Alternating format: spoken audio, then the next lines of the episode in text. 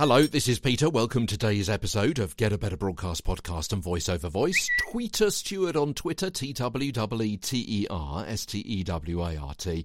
I've hosted thousands of radio and TV shows and podcasts as well. Been a voice trainer for the BBC. And yeah, as part of my uh, presentation, for the BBC over the years. I've been a DJ, I've been a radio presenter, and many times I introduce the song by Huey Lewis and the News. It's hip to be square. Well, today's episode is called It's Hip to Breathe Square. And at the end of yesterday's episode, I mentioned, hmm, I wonder when that Huey Lewis song was actually issued in the United Kingdom. I said late 80s, early 90s. Uh, I went for the middle ground. I went for 1990. Just looking it up, it was 1986. Congratulations to you if you got that right. I was far too late, wasn't I? It's hip to be square. Huey Lewis and the News, 1986. Yeah. What is it about square breathing? Well, square breathing is actually used by US Navy SEALs, among others, to create calmness and control. And this is how you do it. Hold on. This is how you do it.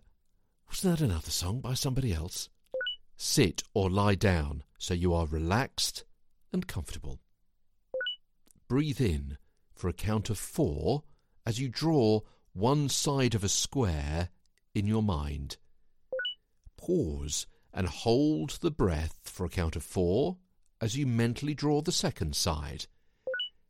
Exhale for another count of four picturing the third side of the square, and then hold for the count of four as you complete the shape.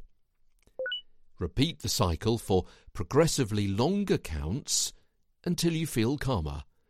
The longer time periods will help you strengthen and control your diaphragm, the pump which regulates the airflow from your lungs to your vocal folds.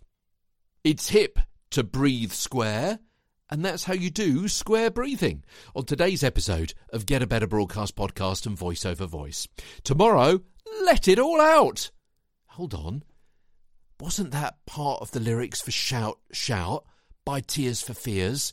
I'm going to say 1993. From London, I'm Peter Stewart.